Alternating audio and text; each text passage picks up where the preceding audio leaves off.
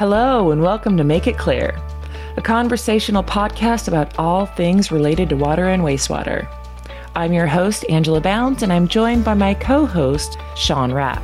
In each episode, we'll tackle a relevant topic with facts and expert opinions and make things clear. Hello, and welcome back.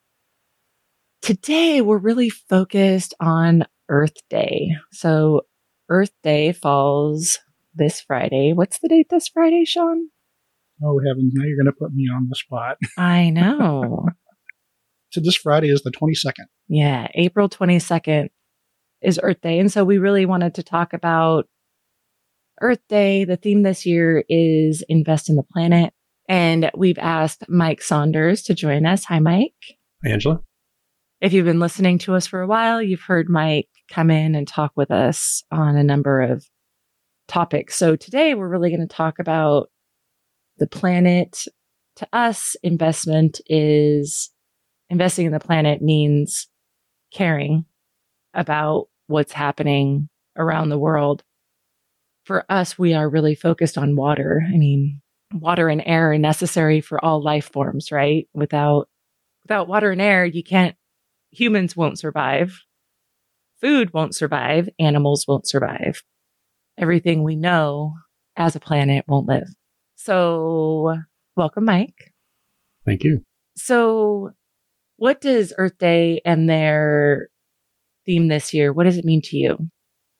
Well, I almost have to break it into like two categories. I think on a personal level, you know, obviously it's the environment around you, but I, you know, I think as I've gotten older and hopefully a little wiser, that that sample size gets bigger and you can see the changes right. more and more. And I, you know, I think if you'd asked me the question at age 20, it probably wouldn't have resonated the same. But now that I'm a little bit older, well, a lot mm-hmm. older,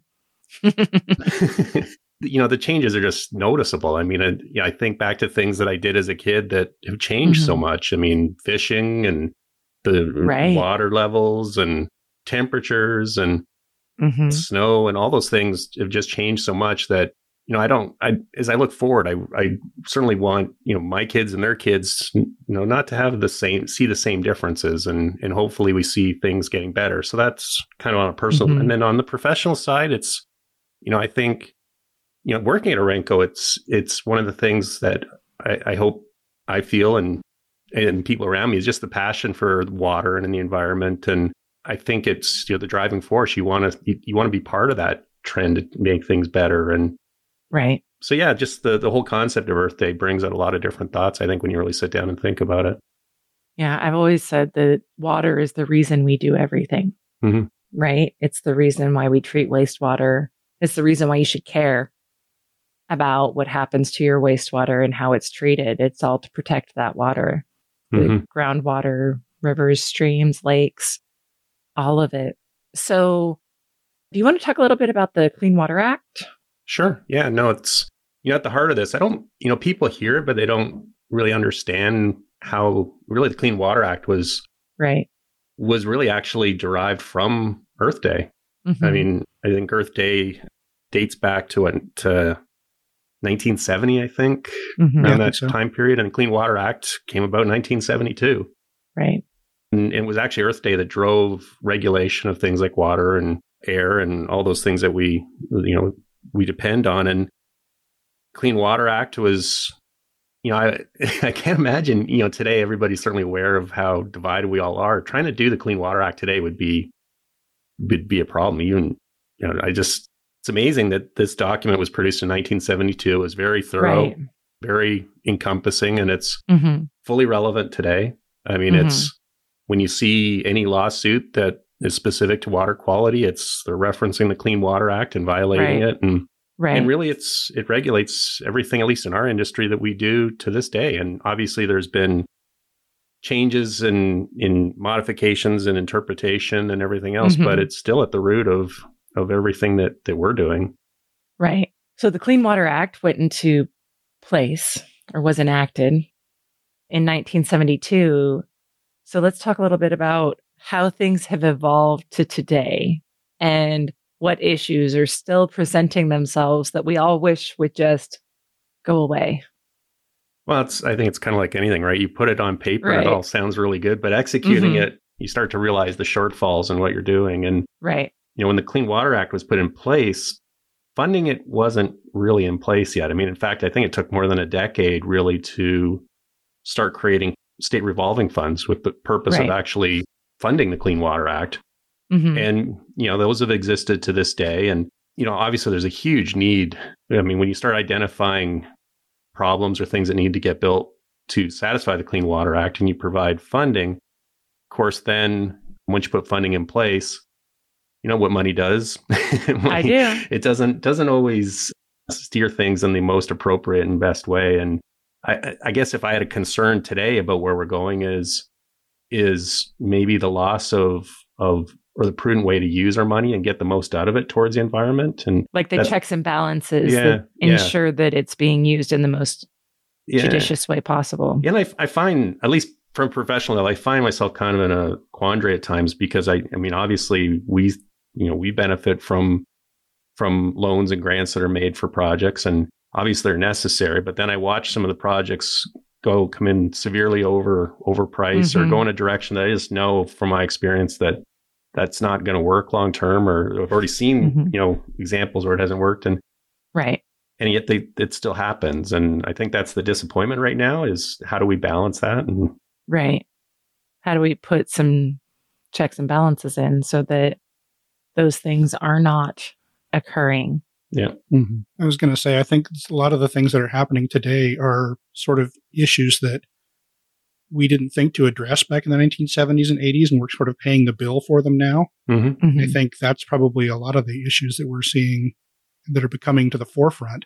Mm-hmm. That if we had addressed those issues back when the Clean Water Act was more than, you know, we Right. I initially, I think the Clean Water Act was passed as a feel good measure just because a lot of politicians felt that they could get a lot of traction out of it. But I think as time has gone on, we've discovered that it actually is an important step. And I think that's why it took the states some time to catch up to the whole thing and to really stand behind it. And I think as time goes on, we're finding that it's much more of an important right endeavor for us to really care about water and earth right. the earth is in pollution and that kind of thing. I think that a lot of times as a society, we think that because we have the Clean Water Act and because a lot of us live in areas that provide sanitation services or we have wastewater systems in our backyards that work, we have this preconceived notion that everybody throughout the country has what we have, right? Mm-hmm. I have what my neighbor has. And that means that other communities must have it too. But it's not necessarily the case like what we've seen in Alabama recently. I think it's really coming to light. I mean, it's something that we've seen through the entirety of of the life of the business, right? We've mm-hmm. always gone in to help communities that needed wastewater services, but lately there have been a lot that have come around and they're actually getting some press and some building awareness. You want to talk a little bit about that, Mike? Yeah, I, I, mean, actually, it's I guess that's a real positive thing I've seen it lately. Is right. There's it's amazing to me, and I I don't know the exact numbers, but I want to say the last numbers I saw that there was it was estimated that six hundred thousand homes in the United States don't have proper sanitation or right. proper water supply. And again, I'm just mm-hmm. throwing that number out there. My memory could be off, but it, it's you know, it's kind of staggering to think that there's more than one. We're the wealthiest country in the world. And so I guess when you start thinking about all the good things we did and, and the intent of that, I mean, we're, it's all about, you know, protecting the environment around us. I'm not mm-hmm. sure why there's also an economic divide that happened because right. these are largely communities that are economically disadvantaged and that shouldn't be the case. And, and it makes sense right. because you know, let's face it, to build this build infrastructure is expensive and mm-hmm. requires people to file for grants and expertise and and it's very unfortunate that maybe we've missed the boat on that and creating mechanisms to properly make sure everybody's everybody can receive the proper service and the proper environment around them. Yeah. So that's one of the things we need to do, right? Make sure that we're building that in so that everybody has the opportunity. So I think we all recognize that water, water conservation, we only have so much water, right? So conserving it and protecting it is vitally important. What do we still need to do? Well, yeah, water conservation is is happening, and it's a good thing. I mean, now it's as just simple stuff. I, I, um, you know, it's just simple as putting, changing out toilets. Mhm. You know, at home, let's say you can save thirteen thousand gallons a year just by using different toilets. Mm-hmm. Placing shower heads can be twenty seven hundred gallons a year. What's interesting is that on the wastewater side, that the reduction in water actually does impact wastewater too, and we haven't even really Right.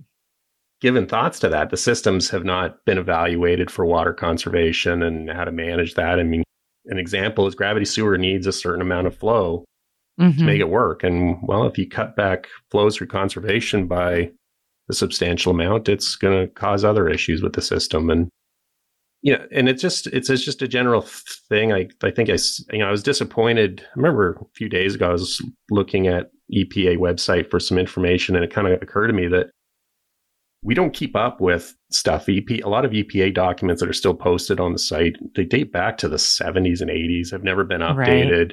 Our design standards haven't been updated for. I mean, good example is sewer systems to this day are allowed to leak when they're brand new.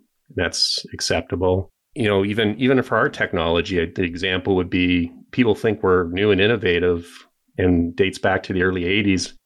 The, the there's a design manual in Florida that's supposed to regulate our systems 1984. and the system uh, they, what they're regulating doesn't even exist anymore. I mean, I mean in that form. I just think there's so much we can do to embrace water conservation, embrace you know the the systems, and make sure everything is up to sp- up to speed and up to date and Right. moving forward. Right. So, what about water reuse? We talk a lot about water reuse. What do you think we still need to do? So so water resource, I think, is alive and well with really big facilities. And again, this is an economic divide. I think is Mhm. you know if you're in a community that has golf courses and large users, and you have you know agencies that are willing to fund reuse tends to work pretty well. I f- find at our scale we're missing the boat still a little bit as regulations and costs tend to get in the way of doing the right thing sometimes. Mm-hmm. You know, an example would be I we, we get hit with all the all the time we get hit with developers that that want to do something different.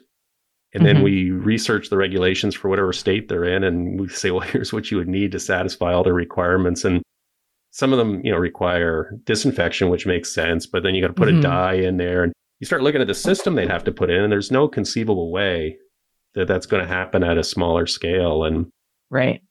you know, I kind of put this in the same category as I think we need some more universal standards and we really need to focus on, you know, reuse beyond the large users and, and how do we effectively bring you reuse down to a smaller scale and make it work. Mm-hmm. And again, in- in terms of the environment, obviously, you know, water supply is a huge, huge issue. And Right. anybody watching the no- news, especially in the, in California, Oregon, mm-hmm. Texas, there's so many states there now that are in trouble Right. we need to address this now, not not ten years from now. So, what do you think that the EPA and the state agencies can do better to enhance wastewater going forward?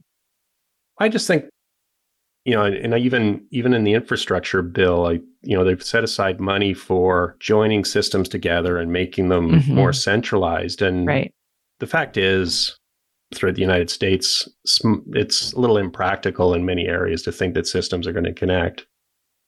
I just think we need to spend a lot more, still a lot more resource, a lot more time at a federal and state level Mhm. on how you know how we evaluate small communities get the right technologies in there and and again you know every community should have their water protected and should have a, a wastewater system to protect public Right. health and you know just talking about it isn't enough we need to really put pencil to paper and figure out how we make it work and it's not just money it's it goes way beyond just per- throwing money at it Well, it's like you and I were talking about before we started. It's time, energy, and effort. It's not just money. You can't just throw money at a problem no no and, and think that it's going to go away. It Right. takes effort. It takes a continual effort too, because it's not just one project and it's not just one community. It's across the nation. Yeah, and and you know, once you have infrastructure, I mean, operations and maintenance is mm-hmm. so, so critical. And that's the other part of this is that we need to invest more money in making sure that operators are, are, are trained properly, mm-hmm. That there is a check and balance, that they're getting inspected regularly. And that is just so crit- critical to success as well is that, right. that we step up our, our game in that. I mean, you know, we hear it all the time is, well, my water rate's going up and I can't afford that. And then you look at what we're willing to pay for cell phone bills and for right. TV. And yeah, the reality is we should be paying more for water and wastewater. That's the, you know, going forward, it's more important than, than what's on TV at night. That's so true. So do you think that within state agencies or maybe society as a whole, do you think that we're prioritizing water and wastewater high enough no, on our no. lists. Yeah, no way. No, I would agree with that. Yeah, but and and even in the wrong places. I mean, like I said, I think I think people see the answer as just having bigger pots of money, and that's not mm-hmm. the answer. We need to be investing in people and communities and, like I say, oversight and right. making sure it's, that everything. I mean, even I like it's funny because you know today a wastewater treatment plant operator is so underpaid. Mm-hmm. I mean, people don't realize that you know in the in the community that might be one of the most important and complex jobs these days mm-hmm. is operating the wastewater plant. Mm-hmm. And you know, we, we of course we hear you know, and rightfully so, we hear about teachers and police officers being underpaid. I can tell you that wastewater treatment plant operators are right in that category. Is in mm-hmm. in small rural communities, especially, they're just not paid for the responsibility and the knowledge. And Right. So accordingly, you don't see a lot of people wanting to become wastewater treatment plant operators. Right. Yeah. It's a I think it's a major culture shift. Yeah. Right. That that we all have to engage in, fully understand what the impacts are of us not doing it and and what's required for us to really prioritize water and wastewater. Oh, absolutely, yeah. Like you were saying, I think it's one of those things that until people actually experience not having it, they're that's not going to go up their priority list. It's one of those things that when people finally are inconvenienced enough because they, they can't flush the toilet, the pain you know, they points. don't have yeah they don't have like Flint, Michigan, they don't have clean drinking water that right. kind of thing. It's not going to get addressed, and yeah. I think I, education is, is one of the avenues we go well, about doing that. Yeah, you know, we spend a lot of time talking about it, and there are other people that do too. But I think it's just one of those things that until people actually experience the pain of not having it, yeah. I greatly enjoy showers and drinking water. So I'm really hoping that we don't have to get quite to that point where we don't have it exactly. before people start paying attention. Exactly. And it's yeah. the you know, it's the out of sight out of sight, out of mind mentality. And right. When you draw parallels to, you know, other things, I mean, it way we operate our water and wastewater systems, like you said, Sean, is that we don't worry about it until the day you can't flush a toilet or there's a big spill in the middle of your in front of your house and then of course right. you're up you know you're you're concerned. Yeah. Yeah. And you know if we if we did that in other things like the car if we just drove our car until the tires burned off it right you know, we have we have nobody to be upset at it except ourselves and that's the way wastewater right. is we ignore the the things that are happening underground until they they fail and it's mm-hmm. I think people ignore a lot of things, like even leaky toilets. Mm-hmm. Yeah. Like yeah. people will have a leaky toilet or a leaky faucet. It, I, I can't stay. We had two leaky toilets over a two week period. Like both of the little stopper things went bad for some reason. And it drove, I was like, no, it needs to be fixed now. Like I can't listen to that water run. Like, cause all so, I hear is clean water running out of the house for no reason. So, mm-hmm. do you mm-hmm. happen to have a what do you think the average lost water, leaked water in a household is in the United States? Oh gosh, I don't even know what that number is, and I'm afraid to ask. 900 or 9,400 gallons a year per household in the United States. That's just insane. It's equivalent to 300 loads of laundry a yeah. and that's just water that you weren't, that you lost, that you paid for, you weren't able to use, mm-hmm. and ended up in the wastewater system. Yeah. Mm-hmm. You didn't even think about. Yeah. Gosh. All right. So let's wrap it up. So, what is your hope for wastewater in the next 10 years? I think we, we really need to address all the shortcomings right now and, and bring the right people to the table to talk about it. I, I feel like we're in this place right now where everybody complains that we need to be more innovative and and being somebody in industry, the innovation is there.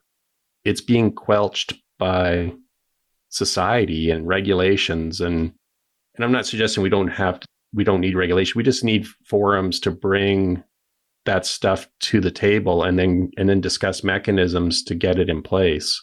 Mm-hmm. You know, and I guess speaking personally, we offer we offer trainings, we offer to to come to regulators' offices all the time. And the answer mm-hmm. we often get is, well, you're a vendor and we we really can't talk to you. And it's like, well, how do you regulate us then? Mm-hmm. how right. do you understand what we do? And right. somehow it has to get past, you know, our case or other vendors that do innovative things. There needs to be a place for us to to make sure that the this knowledge that we have gets out there. And you know, the colleges, I joke joke about this, but it's not joking matter. It's I, I'm only aware of two college curriculums in the country that teach the technology that we provide to this day. We've been around for 40 right. years you know and so we all have ownership in this and how how do people learn how do people accept what's being done and and mm-hmm. make sure that it's being done in the right places to protect you know, to protect the water and you know because that's that's what's motivating us and i i just i want to see that motivation get past us into more engineers and into more regulators yeah. and do you think this is a matter of just us just being more strategic and i say us as an industry being more strategic in the partnerships we form or how do, think, you, how do you see that? I think it's all about education yeah. and not just education at the college level, but I think that we have to continue to open up these conversations in highly publicized platforms mm-hmm. and continue to talk about them because it's not I, I, don't think we can rely on one stream of education or just even one industry. Right. You know, we have to talk about this as an entire society out, outside of wastewater. Mm-hmm. Mm-hmm.